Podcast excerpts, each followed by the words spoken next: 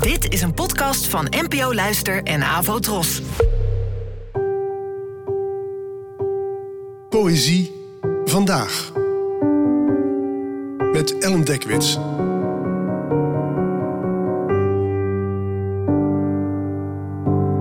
Hallo, fijn dat je luistert. Het gedicht van vandaag heet... Het uitleggen van mijn depressie aan mijn moeder. Een gesprek. En werd geschreven door de Canadese dichteres Sabrina Benaim, geboren in negentien zevenentachtig en vertaald door mij. Het uitleggen van mijn depressie aan mijn moeder. Een gesprek. Mam, mijn depressie is een gedaanteverwisselaar. De ene dag is ze zo klein als een vuurvliegje in de palm van een beer. De volgende dag is hij de beer. Op die dagen houd ik me dood, totdat de beer me met rust laat. Ik noem de slechte dagen de donkere dagen. Moeder zegt, probeer kaarsen aan te steken. Maar als ik een kaars zie, zie ik het vlees van een kerk, het flikkeren van een vlam. Vonken van een herinnering jonger dan de middag. Ik sta naast haar open kist. Het is het moment waarop ik ontdek dat iedere persoon die ik ooit heb leren kennen, ooit zal sterven. En trouwens, mama, ik ben niet bang in het donker. Misschien is dat een deel van het probleem. Moeder zegt, ik dacht dat het probleem was dat je niet uit bed kunt komen. Ik kan het niet. Angst houdt mij gegijzeld in mijn huis, in mijn hoofd. Moeder zegt, waar kwam de angst vandaan? Angst is de neef van buiten de stad, waarvan depressie zich verplicht voelde om me uit te nodigen voor het feest. Mam, ik ben het feest. Alleen ben ik een feest waar ik niet wil zijn. Moeder zegt, waarom probeer je niet naar echte feestjes te gaan, je vrienden te zien? Natuurlijk maak ik plannen. Ik maak plannen, maar ik wil niet gaan. Ik maak plannen omdat ik weet dat ik zou moeten willen gaan. Ik weet soms dat ik wel had willen gaan. Het is gewoon niet zo leuk om het leuk te hebben als je het niet leuk wilt hebben, mam. Zie je, mam, elke nacht neemt slapeloosheid me in zijn armen. Dompelt me onder in de keuken in de kleine gloed van het ovenlicht.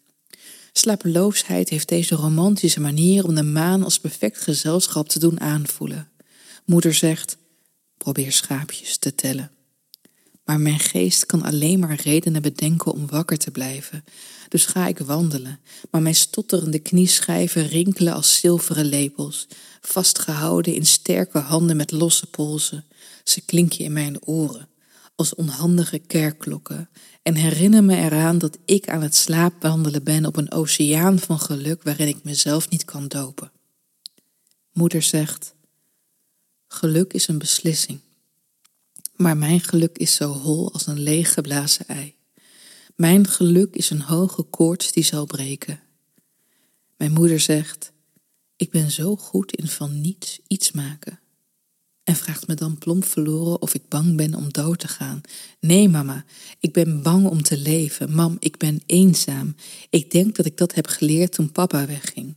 Hoe je de woede in eenzaam kon veranderen en eenzaam in druk. Dus als ik zeg dat ik het de laatste tijd super druk heb gehad, bedoel ik dat ik in slaap ben gevallen terwijl ik naar Studio Sport keek op de bank. Om te voorkomen dat ik met de lege kant van mijn bed geconfronteerd word. Maar mijn depressie sleept me altijd terug naar mijn bed.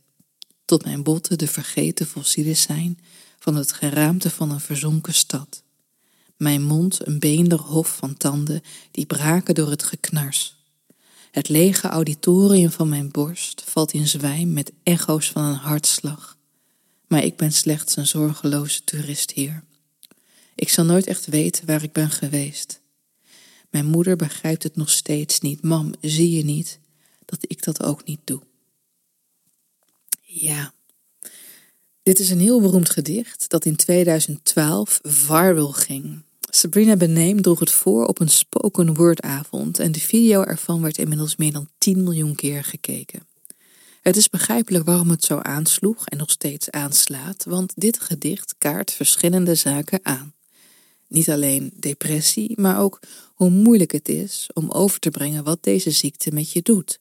In het bijzonder aan iemand die er zelf geen ervaring mee heeft. Zoals de goed bedoelende moeder in dit gedicht. Die bijvoorbeeld zegt dat je bij een doorwaakte nacht maar gewoon schaapjes moet gaan tellen. of dat je bij duisternis maar gewoon een kaars moet opsteken. Het toont de machteloosheid van zowel de gedeprimeerde als diens omgeving. En treffend daarbij is het slot, dat zowel de moeder als de dichteres zelf deze ziekte niet echt helemaal kunnen bevatten. Wat depressie nou echt is, behalve een sloopkogel, een hamer voor het weke gebied tussen de slapen en iets dat elke vorm van verbinding tussen ouder en kind kan platslaan. Bedankt voor het luisteren en tot de volgende keer. Abonneer je op deze podcast via de gratis app van N P O Luister. Daar vind je ook een handig overzicht van het complete podcastaanbod van de N P O. AVROTROS, de omroep voor ons.